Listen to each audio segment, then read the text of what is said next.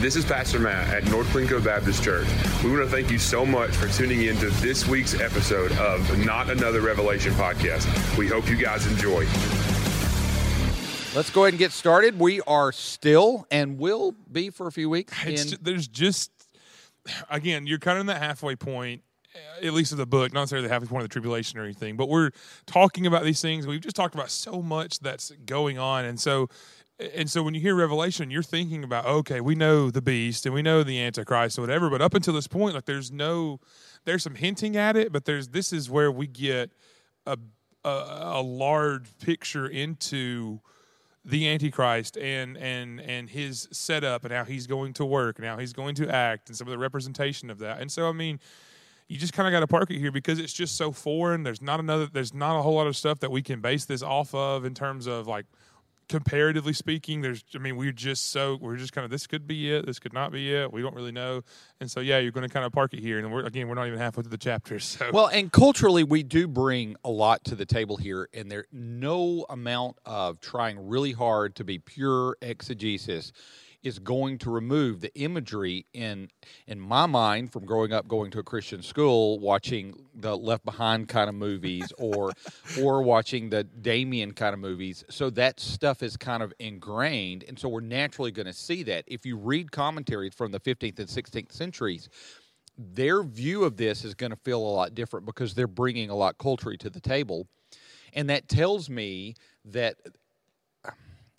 as this is happening, those believers who are there, and we get kind of the midpoint in chapter 13, and John reminds them, hey, y'all keep heart, that they will be able to go, oh, yeah, oh, see, it's already been written about. Well, and everything, again, when we're reading, we're thinking, okay, what is the reader, the person that this letter is being written to? And so, again, just how everyone now and everyone over the last hundreds of years read Revelation and apply it to, oh, it's, you know, the Catholics or it's the Pope or it's, you know, that's two for Catholics. It's two of them. So it could be whichever. It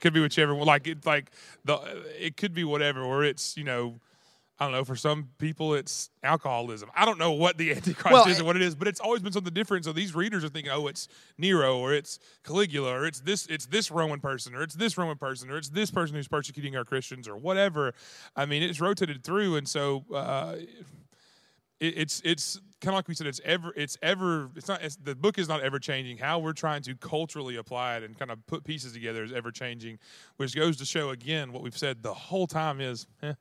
Parts of this, just don't know. Right, and I know when I have met with Chinese believers, they are fairly convinced that the Antichrist is going to be whoever the premier of the Chinese Communist government is at that time, and they have a pretty good way that they've kind of formulated that Rome and China were sister empires that traded amongst each other. Yeah. And so they've kind of worked this out in their mind that the Chinese Communist government that is persecuting them as believers. Because as we looked at last week, there is this idea when we're talking about the aspect of, you know, the leopard and the eagle and the bear, all that stuff is is this establishment of a new Rome, a new government, or a revived Rome. That's a big historical connotation that goes on when you're reading what this whatever this little government establishment happens here, this confederation of nations that comes together is like this new revised Rome. So that's a historical thing. And so I can see, again, it's like, well, I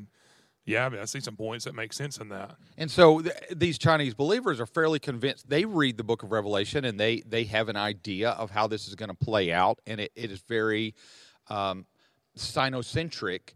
And when we were in Turkey, the Turkish believers are almost absolutely convinced that since the Eastern Roman Empire became the Ottoman Empire, which is now the modern Republic of Turkey, that Erdogan is going to be the Antichrist. Okay. And Erdogan is the president of the modern Republic of Turkey, and he is actively persecuting Christians. And so I think the point is, we have to be super careful of what we bring to the table, because when I think of the Antichrist, I think of somebody wearing a double-breasted suit who's super fancy. Slick back hair. Yeah, exactly. That's what you think of the Damien stuff. I get it. Damien stuff. And I get that's a real It's a real Americanized. Like, I mean, no, my guy's British. Well, okay, because all bad guys in movies are British. It's an Americanized picture that we have painted, and that. But for every culture, it's different. Everybody's kind of got their own little spiel of, well, this is wine. You know what? It's not that we can't say any of them are. We obviously can't say any of them are right, but it's tough to say any of them wrong because again, I don't know. I mean, sure, right. Maybe. So. As we are attempting to go through, and I say this because of some of the email that I've received from some of our listeners, as we are attempting to go through this, our purpose here is not to kind of voice a exhaustive concordance and exhaustive commentary on the book of Revelation, but to kind of talk through what we see, and we're trying to apply the same hermeneutic method here that we would to 1 Corinthians or to Galatians, and that is what was the original intended purpose of the author, what was the original understood meaning for the first century readers, and then how that's going to play out. A lot of times we're going to have to say, I don't know. Yeah, well, as humans, and especially in our culture today, we want absolutes. We want there to be absolutes. We want absolute truth. Whether we think we do or we don't, sometimes we go about roundabout ways, or we try to change absolute truths, but we seek after that. Yeah, I want the top 10 ways to survive the tribulation. We want to seek after that, and then, I mean, but the unfortunate thing is, well, it's unfortunate in some ways, and I talked about it, as I've gone through and studied this more fine-toothed than I have ever before during this. It has amazed me how each week I can be encouraged by what's going on in Revelation. Oh, and absolutely. It's like, well, Matt, that's not, well, Revelation's not an encouraging book. It's like, well, actually, it kind of is. Again, it's not for people who don't know Jesus, who don't have a relationship, who aren't pursuing a relationship with Christ. But if you do, and if you are during this time, yes, it's really ugly. Yes, the world is burnt up and trees are burned and the fish, the seas are bloody and there's stuff coming out of the skies and there's locust horses running around. I mean, it's yes. There is some crazy stuff going on, but also consistently seeing the thread line and consistently seeing the message that God has this in control, that God knows exactly what's going on, and in the end, the victor still holds the victory. Sure. And so knowing that each week is actually really encouraging. And so, again, we're not making absolutes where there are no absolutes, because part of this, there's some, like, again, who this guy is, there is no absolute. We can't save. Now, who the dragon is, there is an absolute, because It says who that is. And does God know what he's doing? Is God is in control this whole time? Again, that is an absolute, and we can see that. So we're pointing at absolutes where there are absolutes, and then times where there's question marks, no one here is trying to speculate or say what it is, because I'm not God, I'm not the Holy Spirit, and you know what, I'm not applying for that job anytime soon. That's not. I don't think anybody's taking. I don't have those qualifications. So, well, let me go ahead and read the first. I guess we got through 5, so I'm going to go ahead and read that, and then we'll pick up with 6, saying I don't know a lot. And I saw a beast rising out of the sea with 10 horns and 7 heads, with 10 diadems on its horns and blasphemous names on its heads. And the beast that I saw was like a leopard; its feet were like a bear's, and its mouth was like a lion's mouth. And to it the dragon gave his power and his throne and his great authority. One of its heads seemed to have a mortal wound, but its mortal wound was healed. And the whole earth marveled as they followed the beast. And they worshiped the dragon, for he had given his authority to the beast. And they worshiped the beast, saying, "Who is like the beast, and who can fight against it?" And the beast was given a mouth, uttering haughty and blasphemous words, and it was allowed to exercise authority for 42 months. So that's about where we got last time. We were in 6 a little bit. It opened its mouth to utter blasphemies against God, blaspheming his name and his dwelling, and all those who dwell in heaven. And so the reality is that, as we've talked about, we think of blasphemies as dropping a GD, anything that ascribes itself to being God that is not God is blasphemies. And so here it could be that he is openly saying God is bad, his dwelling, or it could be claiming divinity where there is no divinity. Well, and again, when it goes on to say in part of that, though that is in heaven, those who dwell in heaven. I mean, if we're, again, looking at this from a pre-pre kind of standpoint, this would be happening post-rapture. And I mean, I could easily be saying, you're trying to debunk the whole, hey, all these people that were on earth that now aren't here, what kind of happened there? Like, that's going to be something that's asked, I'm sure, because people ask questions. And he's like, well, that's not, I mean, this is what's happened. They've been abducted by aliens. I mean, it's whatever conspiracy you can come up with. But I mean, that's what you just have those conversations of, I mean, again, it's what the enemy's done forever of, this is not. Did God really say? I mean, this isn't really what's going here. Like, are you guys that simple-minded? You guys are smarter than that. It's not that simple. It's not. There's so much more to the world. There's so much more to the, and all of those kind of things that we want, that we see used as excuses for the gospel, and see used as excuses and as substitutes for God. And again, what we talked about before. You hear that word blasphemy and just, man, that's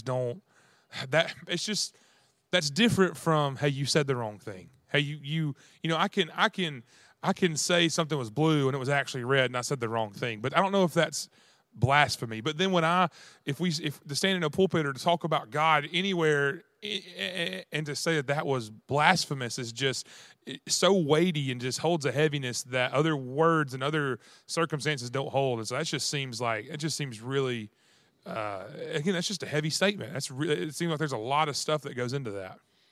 And then we see it was allowed, the beast was allowed. I find that so encouraging that God is still this almost feels like Job. Yeah, there are parameters, there are limitations. And he was allowed to make war on the saints and to conquer them. Now, Romans 8:28 through 29 make very clear that as believers, we are not just conquerors, we're more than conquerors. Mm-hmm. But in this particular case, obviously, it's talking about in this world, the beast is allowed of the, so we had the witnesses, we had the 144,000, we had them going out and witnessing, an innumerable group of people are getting saved. Yeah. Those people now are being persecuted and prosecuted by the beast. God is allowing them to be overcome by the beast. They're having their stuff taken, they're losing their lives, they're losing their livelihood. That only is occurring, though, because for this time, for this season, it is allowed. And it's not that. A commentator I've read said it's that conquer, that word conquer is also, it's in some other translations, overcome. And it's like, it's not your faith here that's overcome. Like, again, like as God's allowing this to happen, so it's not like God all of a sudden said, hey, you know what? You know, that faith's going to be, it's changed, it's different. It's not what's happening. It's not that their faith is being overcome here, but physically, there's an aspect that I can only do so much physically. I can only endure so much physically as a person, and that's the limitations here that are being tested. And so it's my faith doesn't change or who God is change in this moment or in any difficult moment or situation, but physically from a standpoint of how it is on earth, it's going to be pretty bad. It's going to be pretty unbearable. There's going to be some serious persecution and some real pain going on here. Absolutely.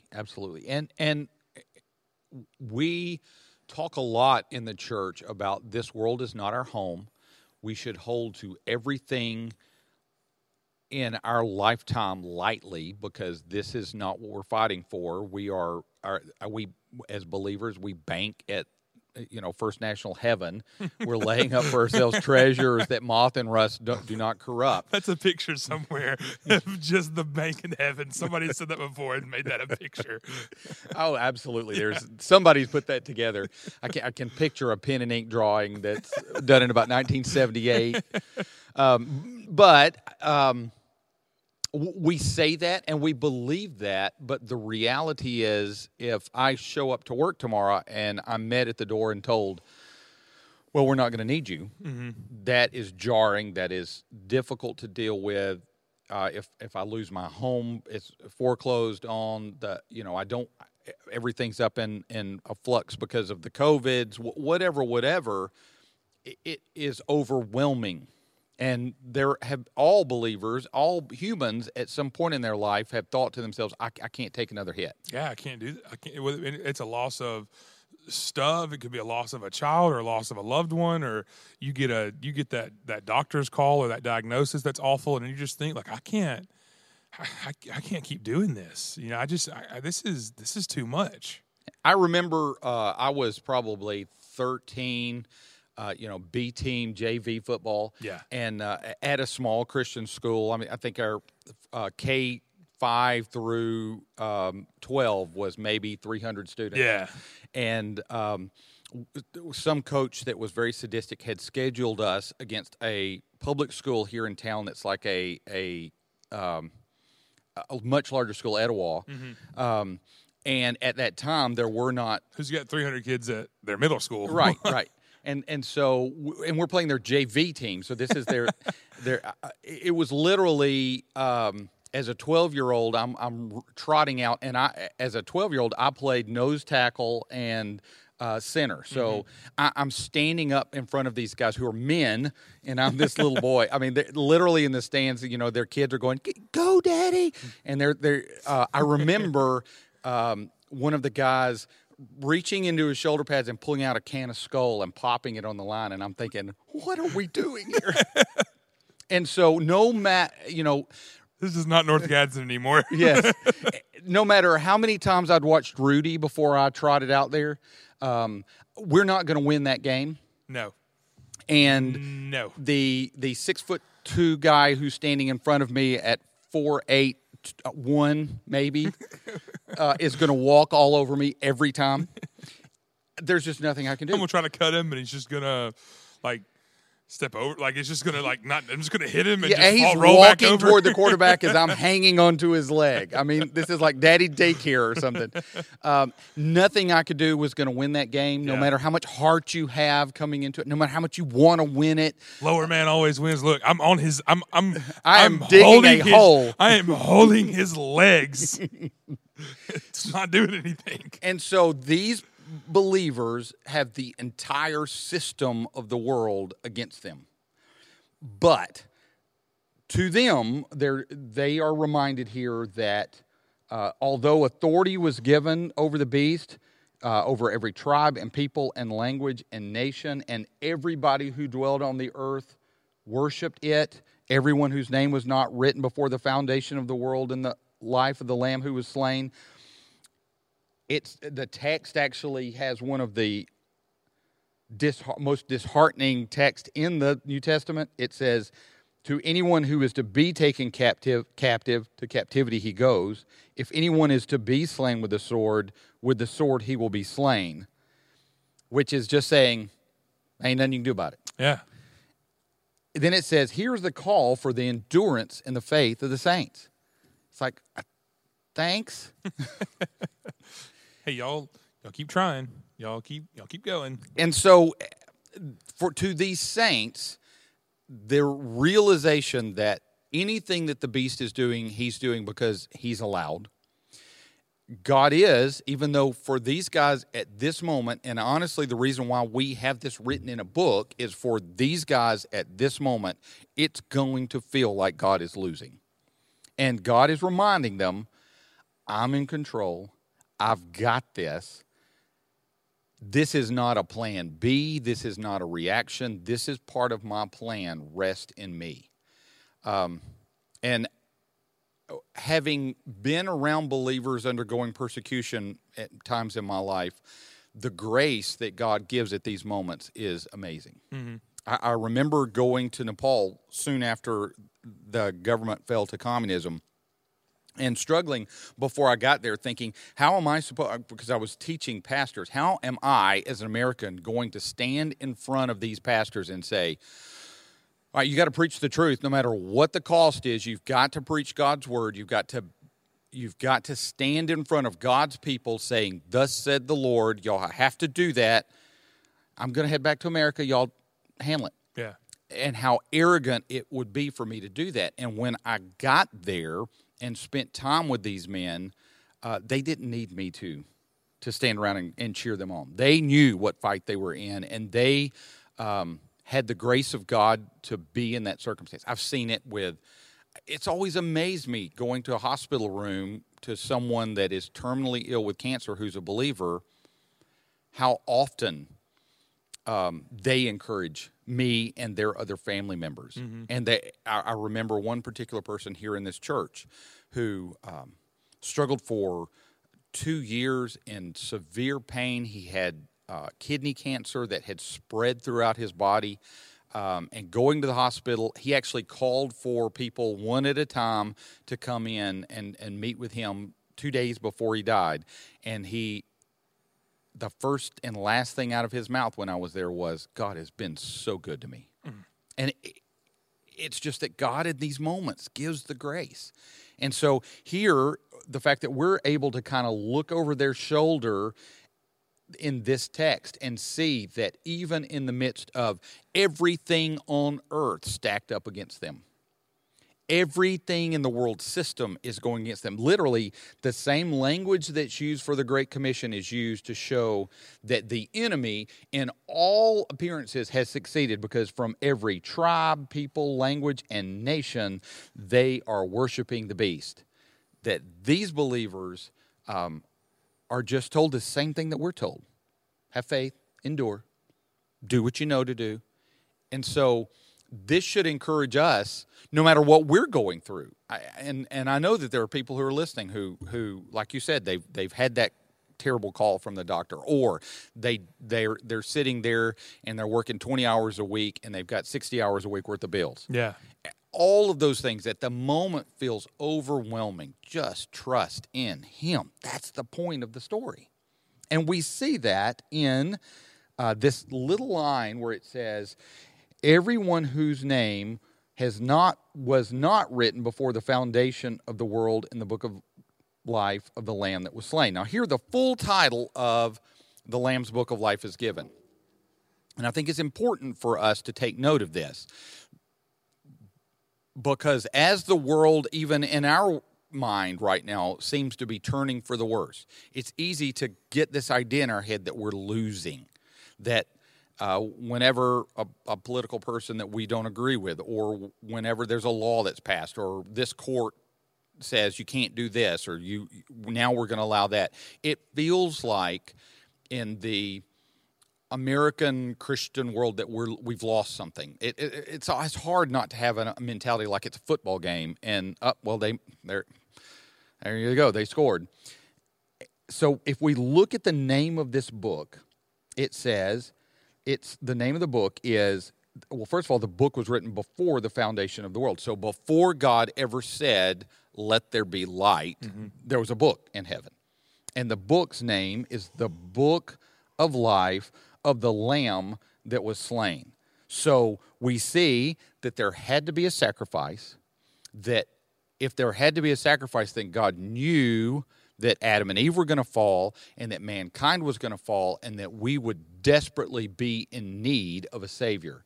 So this world and the system and everything that's going the way it is not God's plan B. God in the garden wasn't going, "What are we going to do now that Adam's eaten of the fruit?" Mm-hmm.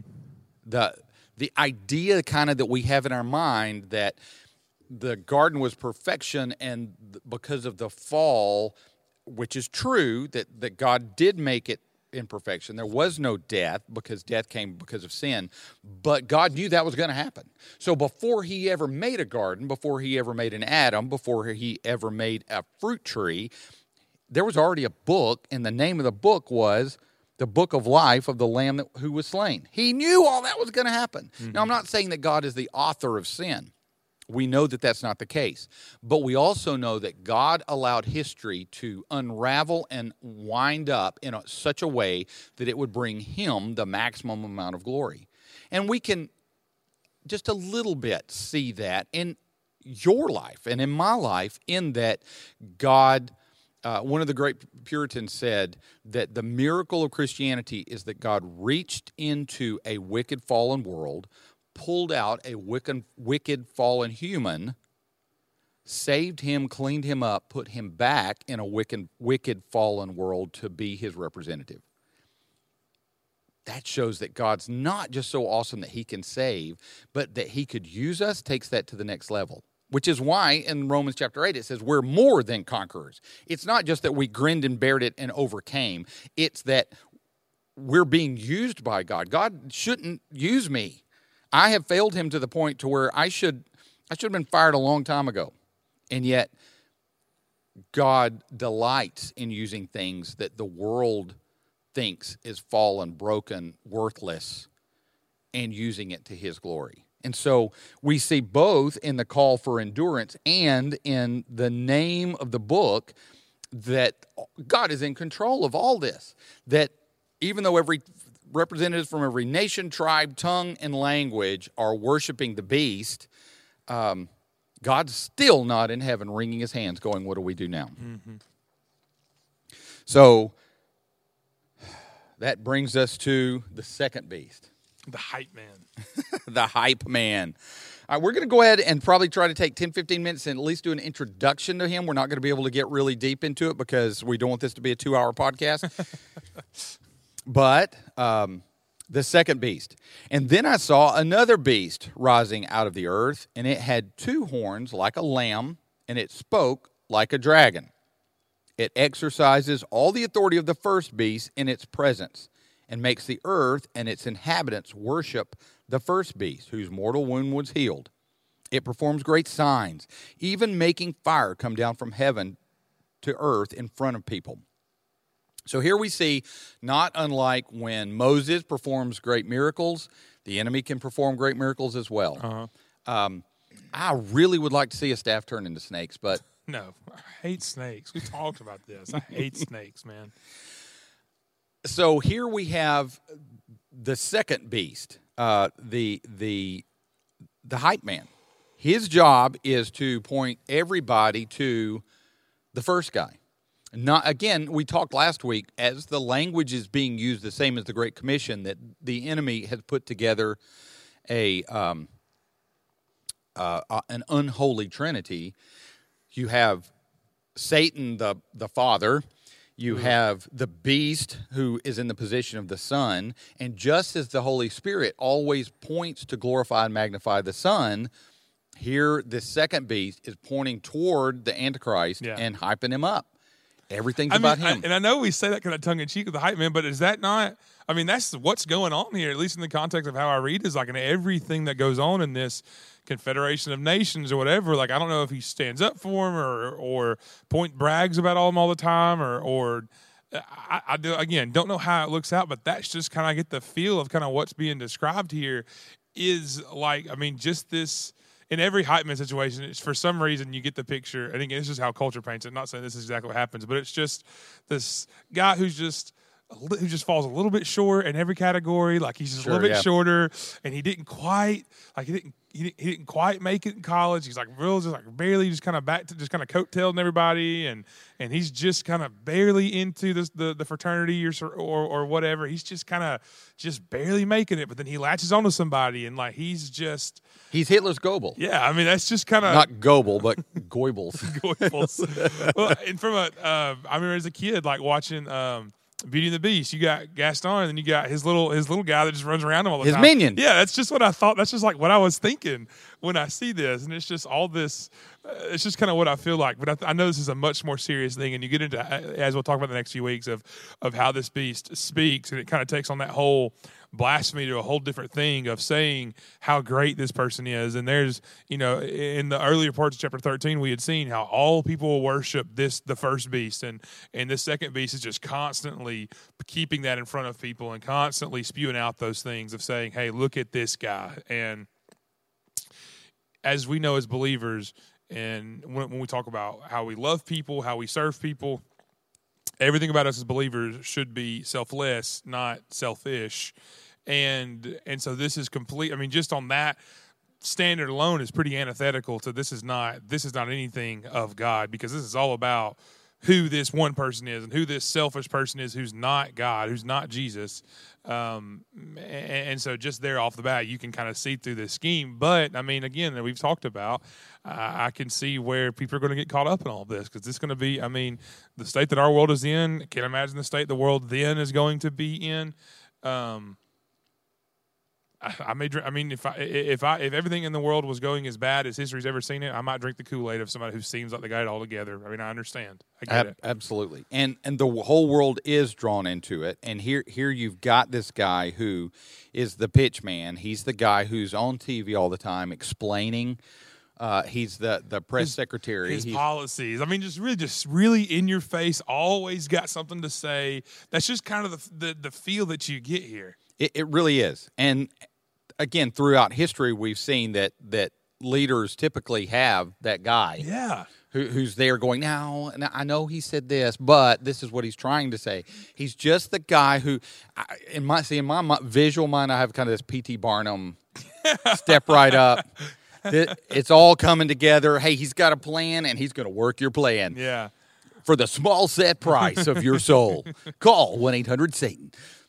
So on that note, we're going to close. We're going to come back. We're going to dig deep. And next week, we're actually going to dig into 666. Uh-oh. And so, get your UPC codes out. We'll see what it has to teach. So until then, go serve your king.